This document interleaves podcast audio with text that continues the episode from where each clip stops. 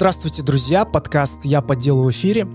Мы продолжаем нашу серию выпусков «Как найти свою ценность», «Как понять свою ценность» и найти работу по душе. И сегодня мы поговорим о том, как упаковать себя, как составить резюме, как э, создать о себе э, какой-то портрет психологический, как дать понять работодателю, что ты тот самый, которого нужно брать. Да, да, это хороший, хороший вопрос, потому что если вернуться к теме прошлого выпуска, мы, мы говорили о том, чтобы как правильно себя найти, найти свою ценность и как правильно эту ценность донести до людей. И вот вопрос упаковки это как раз-таки, наверное, тот самый вопрос, как правильно продемонстрировать и познакомить работодателя или вообще какую-то группу людей, на которую мы ориентированы, познакомить их с собой. Зачастую мы сталкиваемся с тем, что внимание людей, оно очень сильно расфокусировано, никто в принципе не заинтересован, то есть вот он не жаждет общения там с нами, да, найти нас, с нами именно поговорить. Скорее, наверное, мы заинтересованы в том, чтобы познакомить человека с каким-то с собой или с какими-то ценностями или с какими-то возможностями, которые мы можем ему предоставить. И вот каким образом это правильно сделать, я думаю, как раз-таки коснется вопрос упаковки. Упаковка может быть немножко такое общее название, потому что упаковка, оно имеет на самом деле, мне кажется, оттенок такой, что мы как бы внешнюю этикетку создаем, она может быть типа не совсем правдивая, то, что внутри нас, да. Но я бы хотел вот в разрезе поговорить как раз-таки именно правильной упаковки, когда мы правильно доносим ценности, которые мы определили, и каким образом правильно это сделать. Вот ну, давайте в целом вспомним, как у нас проходило, вообще вот как по классике, да, когда мы устраиваемся на работу, вот как у нас проходит, упак... ну, так называемая упаковка. Давайте под упаковкой мы его назовем то, как мы себя презентуем, ну, давайте вот в, микро, в микроситуации на собеседовании на работу. На самом деле, вот я сейчас не знаю, э, как в университетах преподают этот момент, потому что раньше нам в принципе объясняли, да, как нужно упаковывать себя, упаковывать свое резюме и так далее, и так далее. Но я вот сейчас, на сегодняшний день понимаю, что чем меньше у тебя опыта, тем должно быть больше детализации в резюме.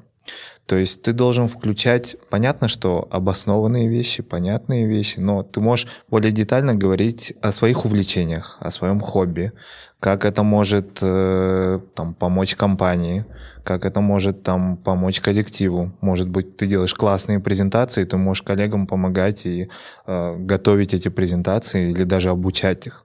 Mm-hmm. Или ты ходишь в тот же тренажерный зал, о котором мы говорили, и мы ты не просто должен говорить о том, что я хожу в тренажерный зал, либо я занимаюсь столько-то лет, и я могу, в принципе, нашей команде помочь в этой части продвинуться. Угу. Почему нет? Это тоже так работает. Да. Когда ты становишься старше, у тебя появляются уже реальный опыт и реальные навыки, вот тогда ты, наверное, можешь писать в резюме э, более собрано, более конкретно, более четко о тех достижениях, ну, которые, которые ты достиг на сегодняшний день. Угу. В части себя я могу сказать, что э, я заметил такую вещь, что когда в HeadHunter я размещаю свое резюме ну, о том, что я ищу работу, я не указываю, как правило, за, правило заработную плату. В принципе, я думаю, у меня резюме неплохое, но ко мне зачастую никто не звонит. Да. И в какой-то момент у меня реально было удивление. Ну, у меня неплохой опыт, у меня неплохой бэкграунд, но почему ко мне не звонят? Поговорив со знакомыми HR, поговорив с, ну, все-таки с теми компаниями, которые ко мне звонили, а, почему, в принципе, ну, могут ко мне не звонить. И одна из причин в том, что страх компании, что я запрошу очень высокую заработную плату. Угу. Потому что бэкграунд неплохой, вот, но значит и зарплата будет очень высокая. И, как правило, компании не звонят. Угу. Вот здесь тоже палка о двух концах. Вот кто-то пишет заработную плату. Я, честно говоря, даже не знаю, нужно ее писать, не нужно писать. Вот, потому что, ну, я, как правило, не пишу, потому что ты хочешь послушать все-таки предложение компании. Типа там на месте решим. Да, там, там, там по ходу дела разберемся. Вот, но, тем не менее, это так. Ну, Кстати, да. у меня тоже был опыт один. В году 2008 я хотел устроиться в одну очень крупную сеть ТРЦ. Вот. И что-то я начал обновлять свое резюме, там в PDF что-то там э, хотел попросить знакомого дизайнера заверстать, чтобы это было и минималистично, и информативно. А потом что-то я стал думать.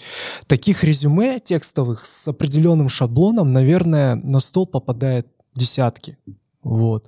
И тот, кто их просматривает, возможно, ему уже после пятого, наверное, резюме скучно смотреть на эти скучные тексты. И как-то я подумал, а почему бы мне не сделать презентацию про себя? Вот. Я еще в какой-то книжке прочитал, что ты — это... Ты генеральный директор э, корпорации Me Incorporated. Ну, дословно uh-huh. я Incorporated, uh-huh. да. да, корпорация Самого я, себя. Самого себя. И ты ключевой компетент. Вот, ключевой компетент, который знает, как решать или как привносить идеи по некоторым вопросам. Я взял на себе, про себя, сделал презентацию со своей фотографией, там, что я умею. Угу. И причем я не э, использовал там такие супер заумные слова. Там, э, помню, я написал, что я умею долбить стены. Там, я умею разговаривать. Там, я умею там коммуницировать. Я умею рисовать живопись, там, графика, да, ну, то есть я эту презентацию готовил, готовил, готовил и ее отправил. Вот. Ну, она возымела, конечно, эффект на того, кто смотрит резюме, но меня все равно туда не взяли.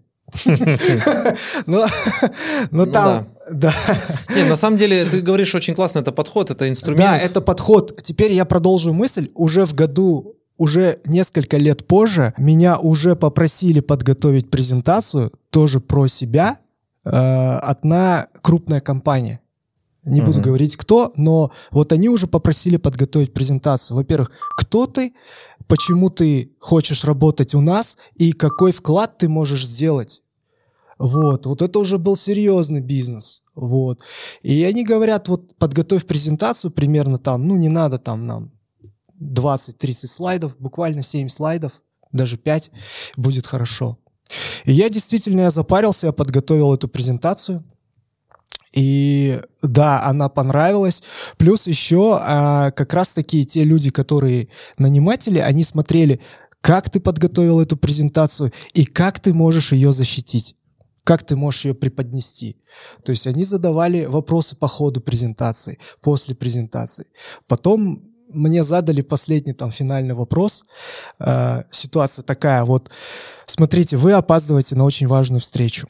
Вы вот уже пришли к месту встречи, но вы уже катастрофически опаздываете, угу. и у вас есть выбор дойти до пешеходного перехода, либо перебежать дорогу и сразу попасть к месту встречи. Что вы выберете? Mm. Хм. Вопрос с подвохом. Вопрос с подвохом, да. Э, я, наверное, в следующем выпуске расскажу, что я в итоге выбрал. Так что вот, вот этот подход, когда ты про себя делаешь презентацию, мне кажется, что клиповое мышление сейчас, он как раз-таки может вот этот лед разбить, потому что если ты сделаешь очень крутую красочную презентацию с инфографикой по теме, вот как раз-таки те результаты, которые ты добился там в процессе опыта, да, то есть uh-huh. если ты грамотно это преподашь в визуальном каком-то виде, что у твоего работодателя уже сразу сложится о тебе определенное мнение, что так, вот человек компетентен, умеет делать презентации, умеет логически выражать свои мысли, значит и сможет продать там мой продукт или что-то рассказать коллегам. Угу, То есть да. и уже в процессе того, как он презентует, уже смотрятся на его коммуникативные навыки уже в деле.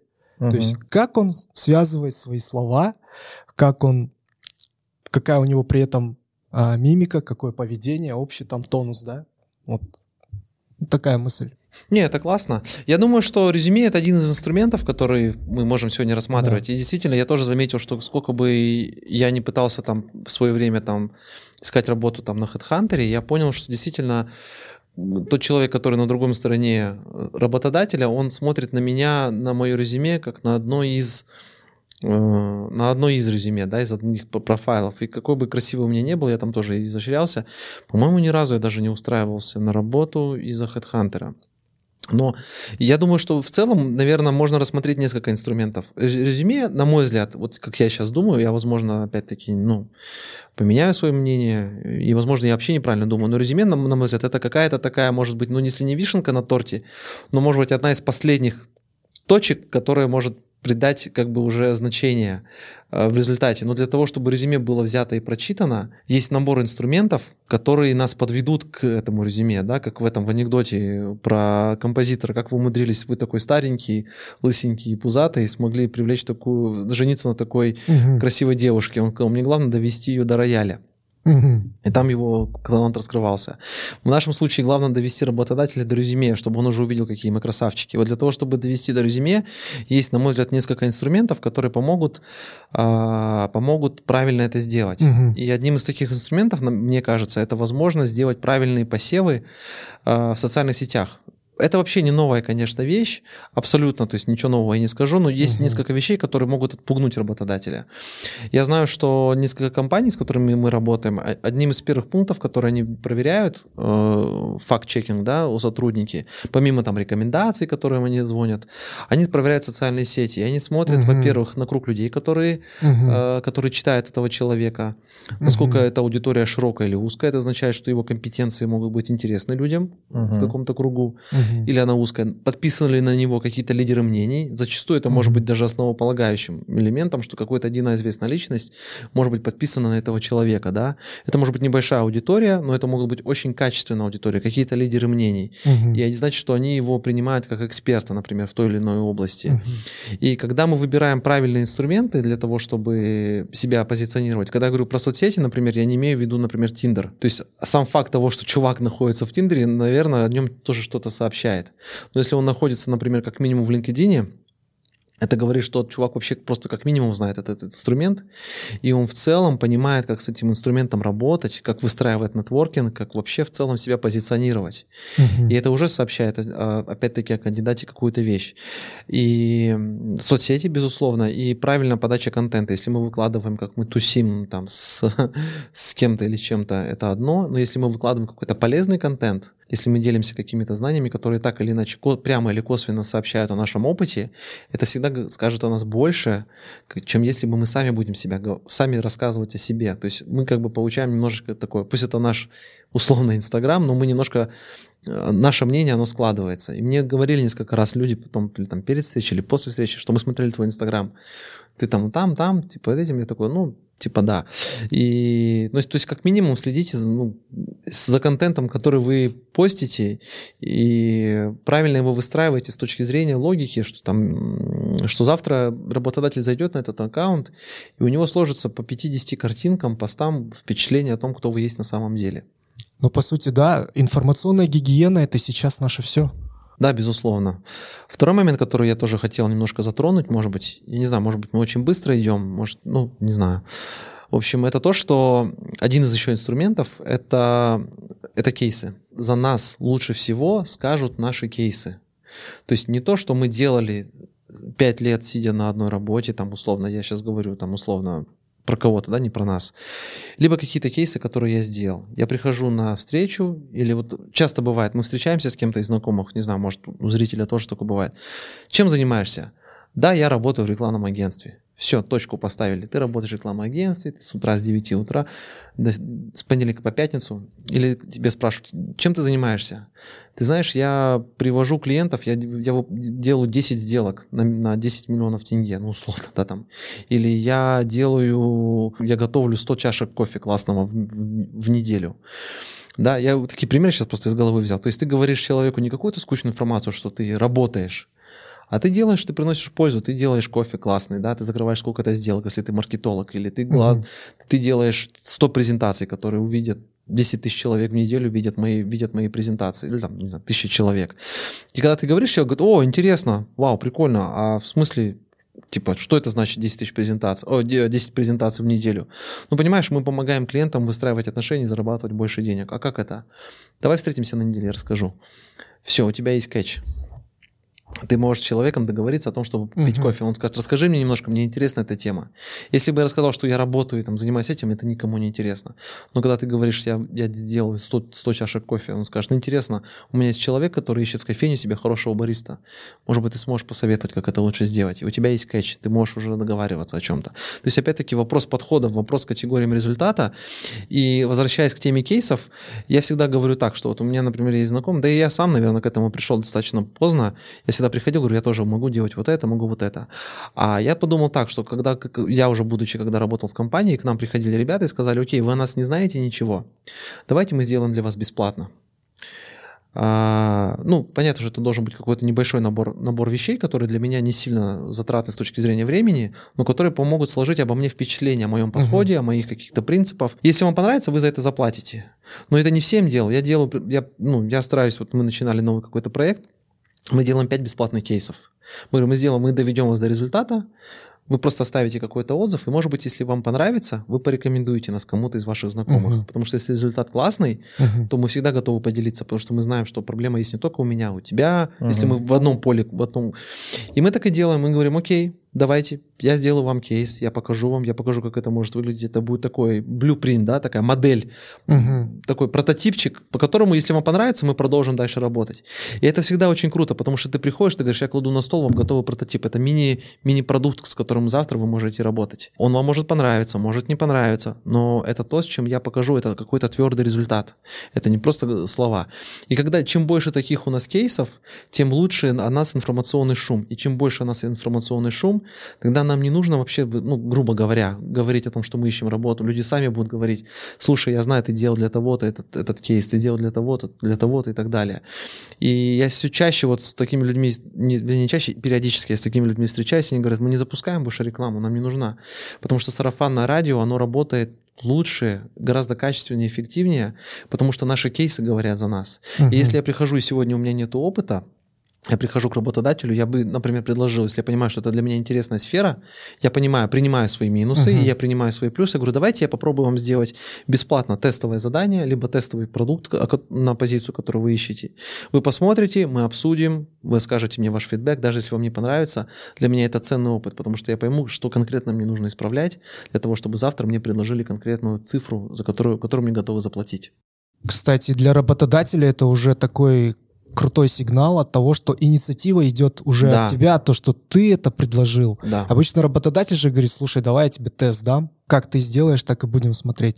А уже ты сам как инициатор, да. давайте я вам сделаю и обсудим. Обсудим. Да, с одной стороны, классно, можно предложить классно. какой-то результат, когда ты можешь что-то сделать, с другой стороны, то есть бизнес как какими категориями мыслить? Либо как больше заработать, с другой стороны, как больше сэкономить, потому что когда ты экономишь, ты тоже зарабатываешь.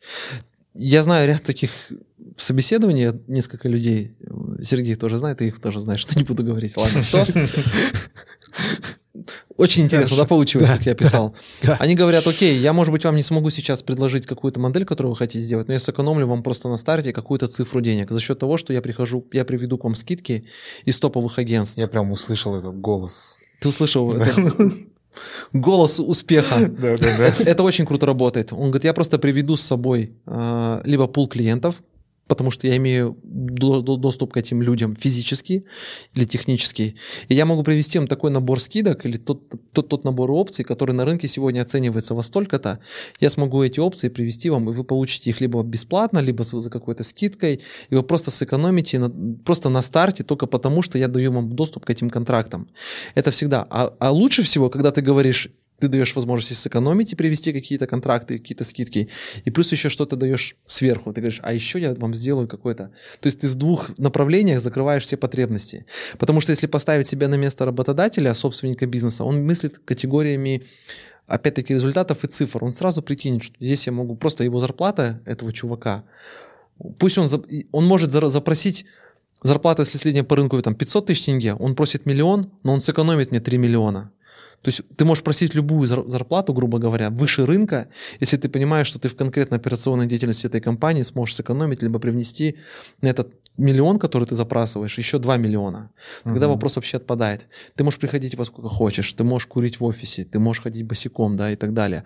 Главное, что ты просто обозначил вот эти рамки, и ты обозначил результаты, которые ты можешь привнести. Поэтому 5 кейсов минимум, ну 3-5 кейсов сделайте своим друзьям, снимите их на видео, а, упакуйте их в презентацию, Покажите, как было, что стало. Сегодня мы имеем возможность не делать с нуля, не создавать эти презентации. Есть очень много шаблонов на этот, как его, Forester. Э, да, да, да, я вот тоже пользуюсь Envanso, этим. Envanso, я тоже пользуюсь этими Forest, да. Короче, если вспомним, ссылку оставим в описании. Да, да, да. Есть уже готовые шаблоны, по которым вы можете скачать его. Там есть набор уже там, графических элементов, шрифтов. Но самое главное, там есть структура, как правильно рассказать историю о себе не через призму себя и своей личности, а через призму э, каких-то результатов, как вы помогли людям и как эти люди стали счастливыми благодаря тому, что они про, про взаимодействовали с вами. Вот это один из инструментов, который на старте дает преимущество гораздо больше, чем если оно идет еще плюс к резюме, то, конечно, это будет лучше лучше. Другой момент, что, конечно, там такие площадки, как, Headhunter, они не дают возможности технической, например, об этом себе сделать. Но как минимум, как минимум мы можем понять, что какая-то компания ищет какого-то сотрудника и попробовать найти какие-то другие, через другие источники, выйти на возможность ну, там, на HR-щика и как-то договориться о встрече. Ну, здесь опять же вопрос, когда у тебя есть кейсы да, когда ты можешь там рассказать об этих кейсах, какие-то примеры привести, э, ну, либо написать, собрать какую-то презентацию о своих кейсах, это круто. Но вот в моей практике я думаю, что э, если не опираться на какой-то опыт, на какие-то кейсы, э, очень важны моменты, во-первых, что человек готовился к собеседованию, конкретно в твою компанию. Когда человек приходит и может что-то рассказать о твоей компании, не обязательно, не нужно пересказывать абсолютно все, а да. просто какие-то вставки, это уже какое-то отношение да. к компании, к работе. Но бывало и такое, что приходили люди и на середине, середине собеседования говорили о том, что а, а что за компания, да. чем вы занимаетесь? Все, слив. Да, Сли... вот, вот здесь, как правило, слив сразу. То есть Согласен. ты понимаешь, что человек, он даже не задумался о том, чтобы погрузиться в Абсолютно. Это. Извини, Серега, я думаю, mm-hmm. что просто уже это сценарий проведения собеседования. Это сейчас ты... Давай, давай, я чувствую себя, я чувствую себя нехорошо. Прости, что я тебя обрываю, но это третий блок, это простроение сценария, мы будем говорить. Тогда мы все завершаем, да? Нет, мы еще продолжаем. Просто мне надо было Серегу заткнуть. Ну подожди, ты просто ты скажешь про это сейчас в третьем блоке, потому что это... пнуть его нельзя было? Да, да, его надо... Нет, его надо на камеру просто. Я тебя обыграю и уничтожу. Все те недруги, хейтеры, которые пишут мне, знаете, я вас обыграю и уничтожу. Не, на самом деле, серьезно, про береги это очень крутой, потому что мы сейчас про сценарий, когда будем говорить. Когда, когда уходить будем, мне в коридоре рассказывать. Господи, я аж, я аж потерял мысль. Дома жене своей расскажешь. Ой, ой. Слушайте, ребята, я не знаю, вы вообще тех спикеров выбрали или нет, я имею в виду зрителей. Он настолько разошелся, он уже никому ничего сказать не дает. Нет, ну, это классный А что шофер у нас делает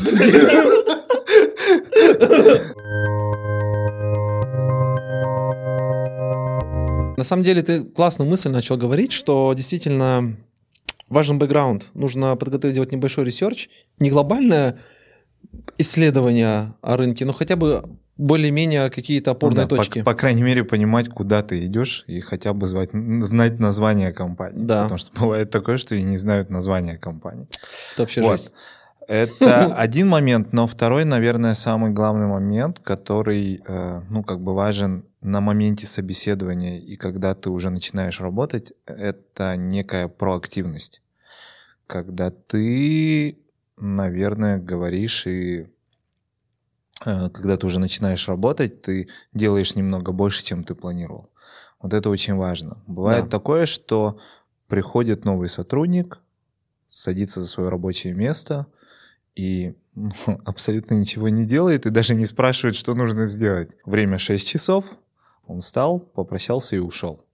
Вот, как правило, э, ну, здесь тоже такой вопрос двоякий, потому что, ну, иногда бывает, что работодателю абсолютно все равно. Ну, человек пришел, главное, mm-hmm. вовремя пришел, главное, он вовремя ушел на обед и вернулся с обеда, и вовремя ушел. Вопросов да. нет.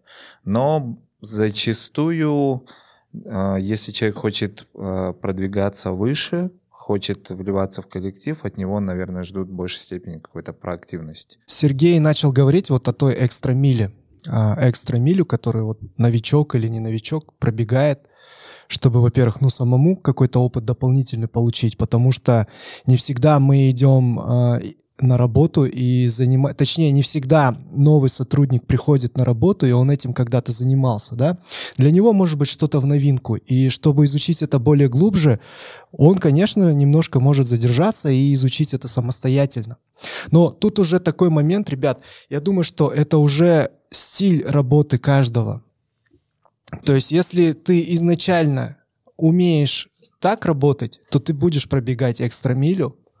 Вот. А если, ну, тебя не научили, или ты сам такой, сам по себе такой, вот, вот я, я э, да. то никак, вот никак это, мне кажется, уже не изменишь. Это вот от запроса, мне кажется, зависит. Если человек пришел отсиживать, то тогда, да. конечно, его там никакой экстрамили речи не... Да. То есть от внутреннего запроса, если у него внутренний запрос прийти, понять вообще, насколько готов он проводить здесь там большую часть своей жизни, да освоиться, сориентироваться, получить какие-то навыки, чтобы двигаться дальше, тогда ему не нужно, ну, грубо говоря, ему не нужно объяснять, что там делать. Он сам пойдет там, кого надо найдет. Ну, я так говорю, конечно, в лучшем примере, но в целом, вот если внутренне надо понять, человеку внутри, с внутренним запросом идти э, там, условно, на работу, помимо денег, понятно, что это важный элемент, да, все такое, но больше денег – это смотреть на свой внутренний запрос, насколько я хочу получить каких-то навыков, и что, и вот. что я хочу помимо денег от этой компании. Это не материальная мотивация. Да. То есть ты вносишь вклад и от этого кайфуешь. Ты сам тащишься от того, что ты делаешь. Угу. Вот, то есть это уже такое, это такое контрибуторство, когда ты вносишь вклад в общее дело, и Абсолютно. ты кайфуешь, и ты чувствуешь себя частью какого-то глобального дела. И ты от этого тоже вдохновляешься и получаешь такую самомотивацию. Да. Я думаю, что это, да, безусловно, это важные вещи. И это на самом деле сильно расширяет круг людей, круг людей, с которыми ты начинаешь знакомиться. Это не просто люди, с которыми вы готовы там, ну, на уровне друзей. Это люди, которые начинают тебя приподнимать и начинают давать тебе новые знания, просто потому что вы имеете какую-то общность друг с другом, какие-то ценности начинают формироваться. И общество, в котором мы находимся, начинает нас приподнимать с точки зрения профессионального, и тогда нам выстраиваются те самые вот горизонтальные связи, которые в последующем нам помогут формировать вот эти вот дополнительные следующие встречи, знакомства. Вот этот нетворкинг, Именно. это, мне кажется, на мой взгляд, вообще это чуть ли не самый сейчас, не хочу говорить, что главное, что не главное, но один из основных э, инструментов, который способен нам дать ту работу, которую действительно мы, во-первых, а, заслуживаем, во-вторых, которую мы способны правильным образом, лучшим образом реализовать именно в, в нашей роли, да. Поэтому нетворкинг, на самом деле, вот мы прикалываемся, там, типа, агашки, не агашки, да. связи. Это на самом деле на западном, в западном мире все очень сильно играет. Может быть, это на другом, чуть-чуть в другом формате это все. Но тем не менее, связи они важны. Но связи, когда мы приходим, одно дело, когда нас спустили парашютиста, да, все мы знаем этих да, историй. Позвоночные парашютисты. Позвоночные парашютисты спустили, он ничего не знает и ничего. А другой момент, когда мы познакомились, у нас появился какой-то коннекшн, какая-то связь, мы просто приятны друг другу, и мы еще можем что-то предложить, да. То есть, и тогда выстраивается этот нетворкинг, просто по какой-то причине тебя начинают приглашать туда, тебя приглашают сюда, с тобой просто приятно обсудить какую-то тему, спросить твоего совета. Так и возникают вот эти связи горизонтальные, мы начинаем пускать какие-то корни в нашей профессии, в обществе, в котором мы хотим. Сначала мы хотим находиться, но, например, не тянем, потом мы начинаем приживаться в этом обществе, эти ценности распространяем, как сказать, пропускаем их через себя, и потом дальше мы начинаем уже подтягивать каких-то других людей, помогать им угу. становиться какими-то специалистами личностями. Ну, в общем, друзья, подытоживая, можно сказать, что выбор за вами. Конечно, то, о чем говорил Асхат, это все достижимо, это все возможно, но и при этом не нужно сидеть на одном месте. То есть это не про то, как протирать штаны в офисе с 9 до 6 или там с 8 до 5 или там с 10 до 7. Здесь нужно вот реально э, применять то, о чем говорил Сергей, пробегать вот эту экстрамилю, и тогда ты сам будешь понимать, что ты делаешь и в чем ты силен, и в чем твоя ключевая компетенция. Друзья, и, конечно же, нам будет интересно узнать, э, какие случаи были у вас, а, в том числе и когда вы устраивались на работу, с какими сложностями сталкивались или какие курьезные моменты